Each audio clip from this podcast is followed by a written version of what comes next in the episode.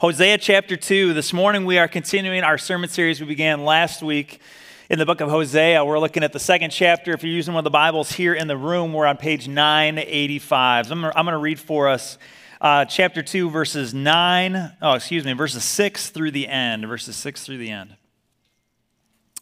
I'll read it and then we'll pray. Then we'll dig into what God has to say for us.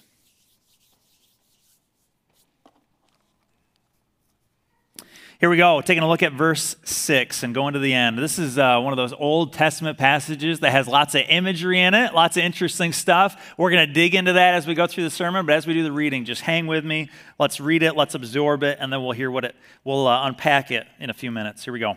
Starting in verse 6 Therefore I will hedge up her way with thorns, and I will build a wall against her, so that she cannot find her paths. She shall pursue her lovers, but not overtake them and she shall seek them, but shall not find them. Then she shall say, I will go and return to my first husband, for it was better for me then than now. And she did not know that it was I who gave her the grain, the wine, and the oil, and who lavished on her silver and gold, which they used for Baal. Therefore, I will take back my grain in its time, and my wine in its season, and I will take away my wool and my flax, which were to cover her nakedness. Now I will uncover her lewdness in the sight of her lovers and no one shall rescue her out of my hand. And I will put an end to all her mirth, her feasts, her new moons, her Sabbaths, and her appointed feasts. And I will lay waste her vines and her fig trees, of which she said, These are my wages, which my lovers have given me. I will make them a forest, and the beasts of the field shall devour them. And I will punish her for the feast days of the Baals, when she burned offerings to them, and adorned herself with her ring and jewelry, and went after her lovers, and forgot me, declares the Lord. Therefore, behold, I will allure her and bring her into the wilderness and speak tenderly to her. And there I will give her her vineyards and make the valley of Achor a door of hope. And there she shall answer as in the days of her youth, as at the time when she came out of the land of Egypt. And in that day, declares the Lord, you will call me my husband, and no longer will you call me my Baal. For I will remove the names of the Baals from her mouth, and they shall be remembered by name no more. And I will make for them a covenant on that day with the beasts of the field, the birds of the heavens, and the creeping things of the ground. And I will abolish the bow, the sword, and war from the land. And I will make you lie down in safety. And I will betroth you to me forever. I will betroth you to me in righteousness and in justice, in steadfast love and in mercy. I will betroth you to me in faithfulness, and you shall know the Lord. And in that day I will answer, declares the Lord. I will answer the heavens, and they shall answer the earth. And the earth shall answer the grain, the wine, the oil, and they shall answer Jezreel. And I will sow for her myself in the land, and I will have mercy on no mercy. And I will say to not my people, You are my people. And he shall say, You are my God. This is God's word. Let's pray, then we'll dig into it. Let's pray. Father God, we pray now that you would open up our hearts, open up our eyes, open up our ears. God, help us to hear what you would have to say to us. God, I pray that you would fill me with your Holy Spirit, a weak and broken instrument. I pray that you would bring your word to your people now. And God, I pray that it would bring change and transformation. And God, we do also pray for Peace Church gathered on the lakeshore that you would also bring change and transformation. God, I pray that this morning would be one of those days, those dates that couples who are there look back 10 years from now and say, that was a, that was a turning point in our marriage. That was a turning point when God intervened and got us back on the right course. Or for those who are doing well, God, I pray that it would be just a sweet time of joy that they point to, that God did some amazing things and brought some freshness and encouragement. And God, I pray here for us this morning that this morning would also be one of those times, God, where we're called out on our sin and where we see your grace and your mercy to us. We love you, Lord. Pray this all in Jesus' precious and powerful name. Amen. So, did you know that before we were married, my wife was a prostitute, and God called me to marry her. Once said a man named Hosea. Got you all. I see that. I see that. Believe it or not, my wife signed off on that joke. She was ready for that. She knew that was coming. Well, uh, as you've uh, as we saw last week in the book of Hosea, we're going to see again this week that the prophets don't just tell us truth; they also show us truth. One of the things that the prophets are known for in the Bible is not just speaking words, but demonstrating them. Uh, guys like Hosea, who were called to marry a prostitute, guys like Ezekiel, who was called to lay on his side and cook food over human feces, right? Some gross, crazy, outrageous things that the prophets do in order to make a point for us. And so, in case you missed last week, I want to just reiterate for us uh, where we've been what the main idea is in the book of Hosea. The main idea of Hosea is this this analogy, the analogy of Hosea and Gomer. Uh, Hosea is the prophet, and he is called to marry a prostitute, right? The holy and the unholy, the faithful and the unfaithful. Right? This is, this is a wild thing that God would call a man, a prophet, one of his speakers, to marry a prostitute. And you can only imagine the pain that this would have brought for Hosea right? He's not just, uh, just, a, just, just a stone speaking God's word, right? He's a man, he's a person you can only imagine the pain that he went through having a spouse who repeatedly cheated on him, betrayed him. You can only imagine the things said around town. What is he doing with her? Are those kids even really his kids? You can only imagine the pain that he went through as he demonstrated and was a living illustration of some of God's truth. So this seems nuts to us, right? That God would call a prophet to marry a prostitute. That's how crazy it is, right? That's it right there.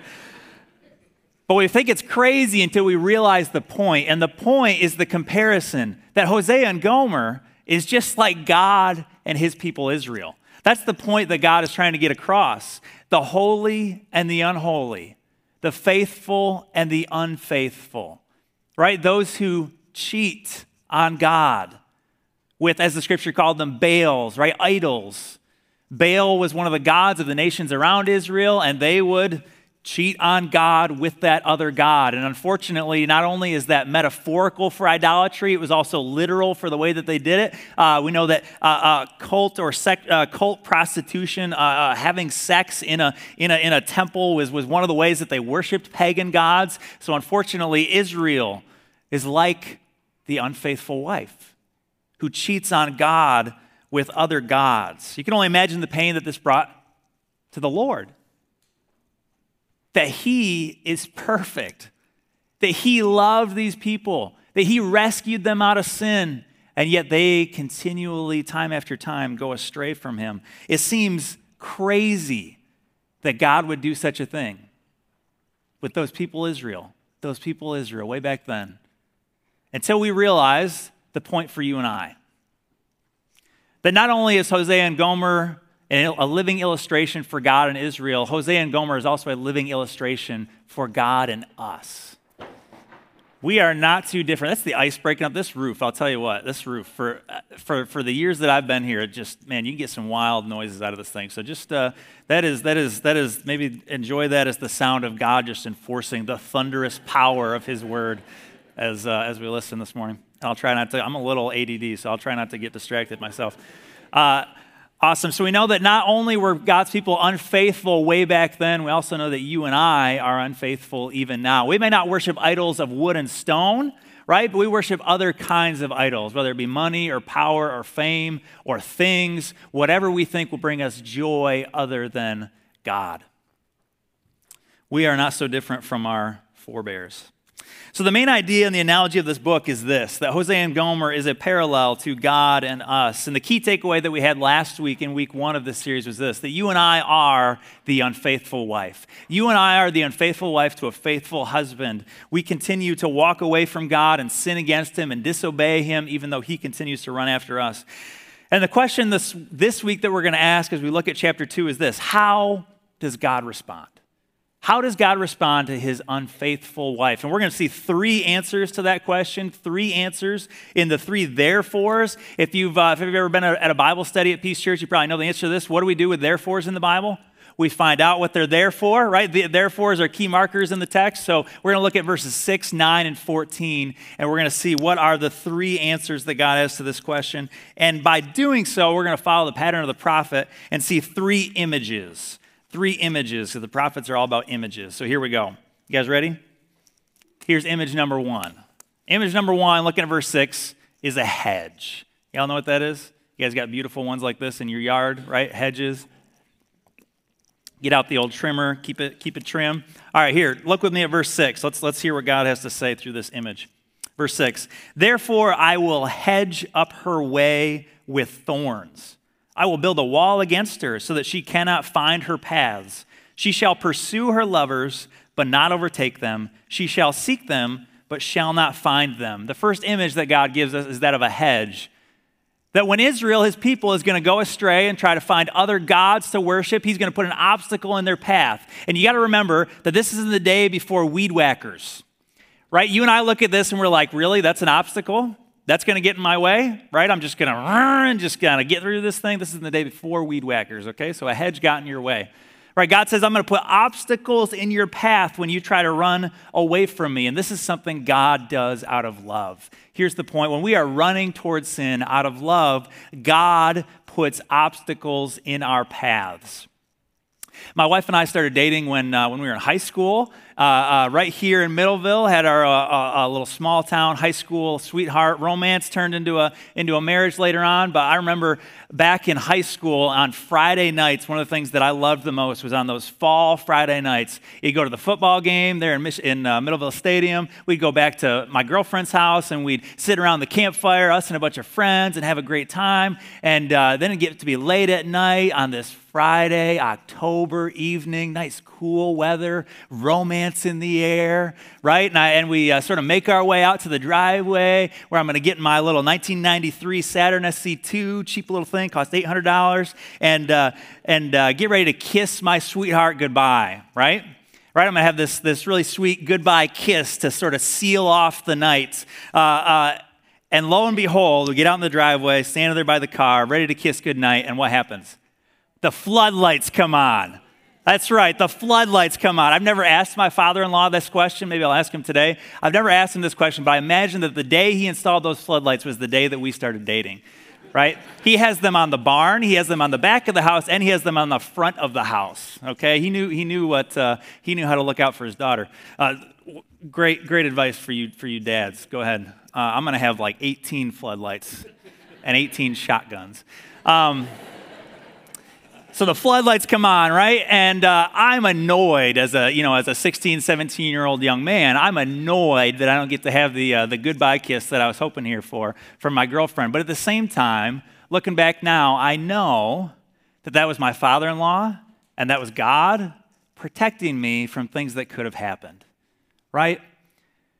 God was putting obstacles in my path to protect me from things that would have hurt me, things that would have hurt others sin that could have caused destruction in my life. And I'm thankful for that now, even though I was annoyed at the time. At first, it doesn't seem like love when God puts obstacles in our path. And yet, upon further reflection, we see that it is love.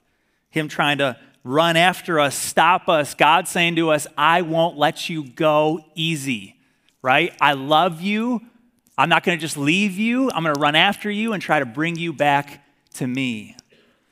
God doesn't block our path because he wants to take away our fun. He does it because he knows what's best for us.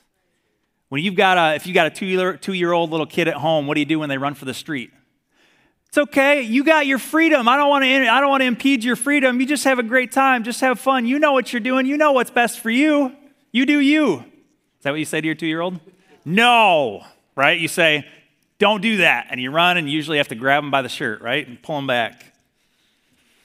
The question for us this morning is this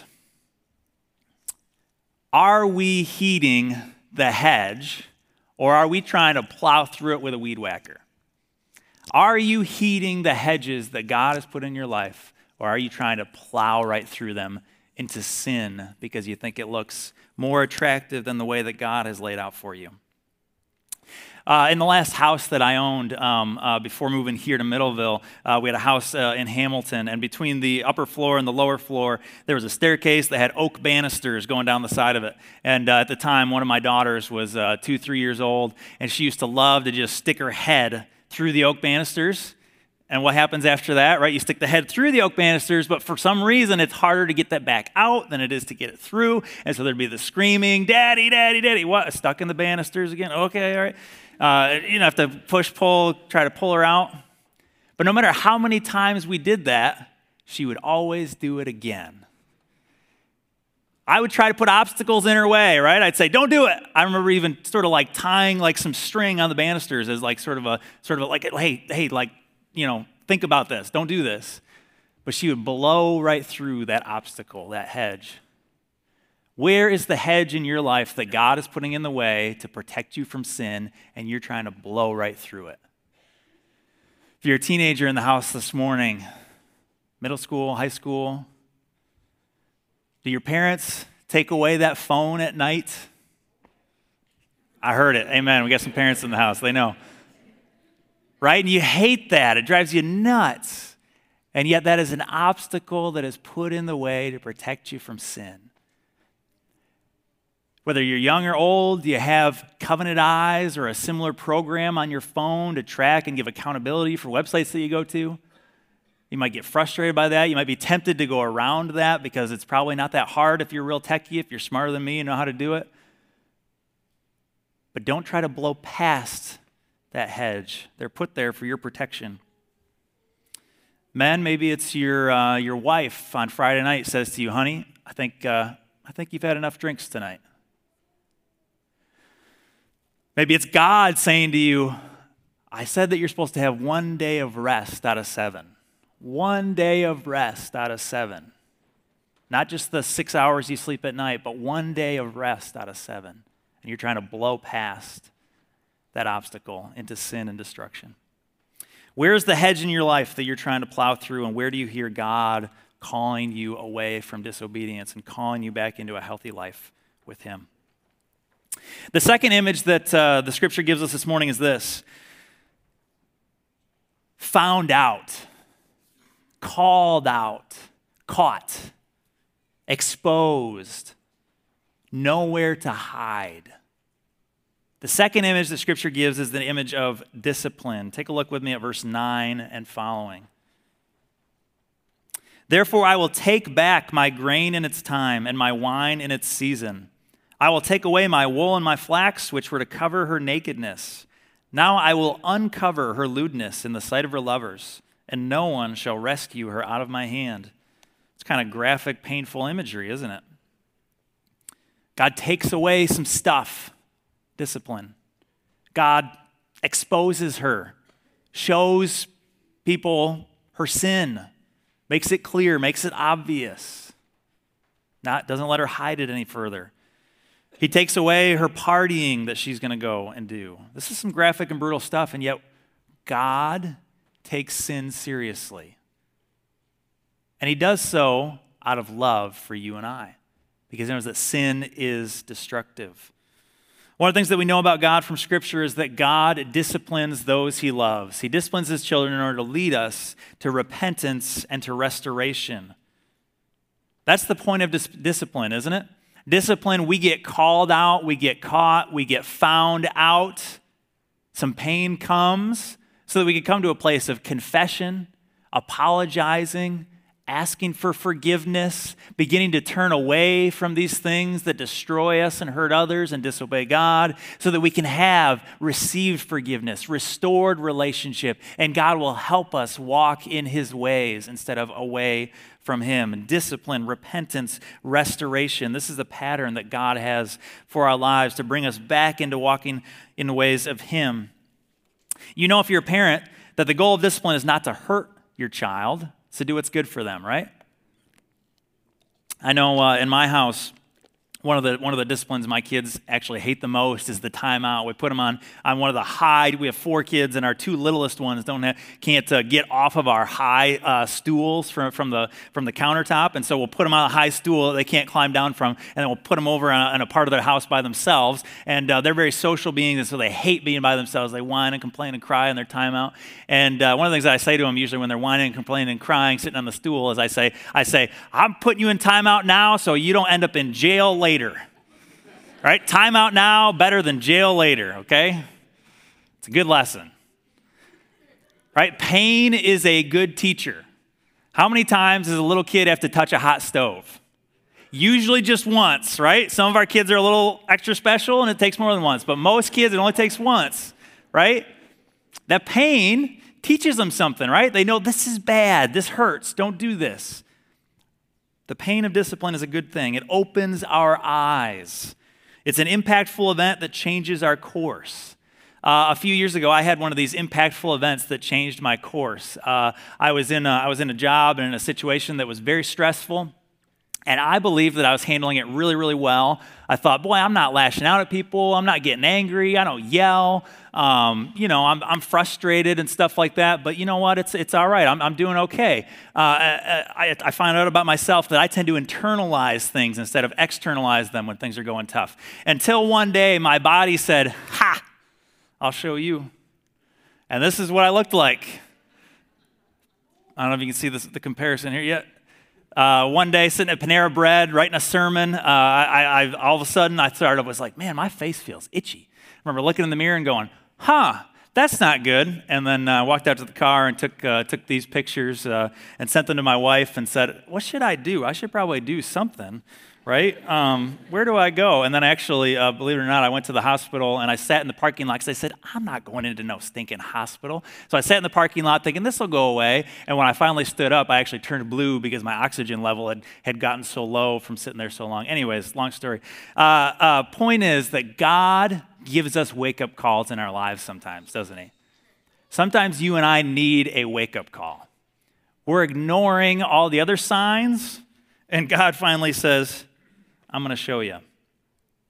Pastor Ryan said it last week. He said, God sometimes lets us have the fruit of our choices. The fruit of our choices. And hopefully that opens our eyes so that we can see our error and turn back to Him. So here's the question for us this morning Are we hearing the wake up call that God's putting out to us? How are you responding to the discipline of the Lord? Are you ignoring Him? Are you getting angry at him? Or are you humbling yourself before the signs that he gives you, the warning signs, the corrections, the disciplines to turn back and walk in his ways? What kind of wake up calls do you have in your life right now? Is it your health? Is it a bodily expression like I had? People often talk about wake up calls in their lives through health situations. Is it in your relationship? Is it something that your spouse may have said? Have you realized there's a deterioration in the relationship with your spouse? And you say, What is going on there? There's something going on there. Is it the relationship with your kids? Is it the relationship with people at work? Is it your inability to focus at work? What are the wake up calls that God is putting in your life to point out something that's unhealthy and call you back to walking with Him? All throughout the Old Testament, God continues to give wake up calls to his people Israel. If, uh, if you're familiar with the Old Testament, you know the pattern, right? Of, uh, of uh, God's people go astray, they get disciplined, they walk again with God. They go astray, they get disciplined, they walk again with God, right? And they go round and round that circle. And unfortunately, you and I do the same thing, we need these wake up calls over and over again to call us back from sin and into walking with God. Do you hear the wake up call in your personal devotional time or your lack thereof? It's God saying, Where is your time with me in the Word and in prayer? I've got a third image for us this morning. Third image is a little bit happier image the image of a honeymoon. And actually, a second honeymoon. Look with me at verse 14 and see what I'm talking about here. Verse 14 Therefore, behold, I will allure her and bring her into the wilderness and speak tenderly to her and there I will give her vineyards, and make the valley of Achor a door of hope. And there she shall answer as in the days of her youth, as at the time when she came out of the land of Egypt. And in that day, declares the Lord, you will call me my husband, and you will no longer call me my Baal. So God's bride, Israel, the church, you and I, we've been unfaithful, right? And what does God do? All right, we've already seen him discipline, but now we see something totally different, totally outrageous that God does. Now he reaches out to her and speaks tenderly to her when we would expect him to shout, wouldn't we? Instead of leaving her, he runs after her. Right? Look at these words. He says, I will allure her, I will romance her, I will entice her. I'm going to bring her flowers. I will bring her back into the wilderness. I'm going to, I'm going to say more about that in a minute. I will speak tenderly to her. Take a look at this verse. I will give her vineyards. How many guys got bottles of wine for their wives on Valentine's Day? How many of you bought your wife a vineyard?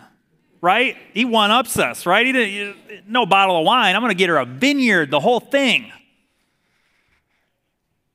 Whereas God's bride is cheating on him and running away from him, what does God do? God books flights, books a hotel, buys a vineyard, and has a second honeymoon.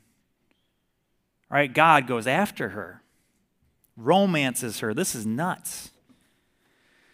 The wilderness, you and I might think, uh, what's he doing? Taking her on a camping trip, a hiking trip, uh, leaving her in the woods? What's, what's going on? I want, you know, I get that. Uh, no, this is actually imagery of, of, a, of a honeymoon. All throughout the Old Testament, Scripture talks about uh, uh, Mount Sinai as the wedding between God and his people, right? So uh, uh, Israel is in Egypt and they're slaves, and sort of God is like the knight in shining armor who comes to the damsel in distress, and, and the knight in shining armor picks up his bride out of slavery in Egypt and he carries her to Mount Sinai, and they get wed, and that's where, they, where the Ten Commandments come in, and God makes promises to them I'm going to love you, I'm going to be with you, I'm never going to leave you.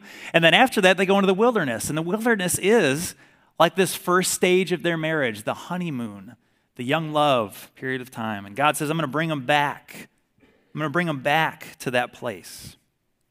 There's a second place that gets referenced in the text here the Valley of Achor. The Valley of Achor. Uh, it's another place in the Old Testament. It's towards the entrance into the promised land. Uh, Israel defeats Jericho, and then they go into the Valley of Achor, and they're camping there, and God disciplines them because he realizes that Achan, one of the, one of the Israelites, uh, has disobeyed God and stolen some, some, uh, some things from Jericho that he wasn't supposed to do. It's a place of sin where the bride betrays her husband, and it's a place of discipline where he has to call her out for her sin. It's a place of pain. And God says, I want to make it now into a place of hope. I want to take that place of pain and make it into a place of hope. Friends, you and I have been unfaithful to God. We've sinned. God, in response to our sin, has not left us. He pursues us. If you're here this morning, it's not by accident that you're hearing these words this morning. If you're running into sin this morning, God wants to run after you and draw you back.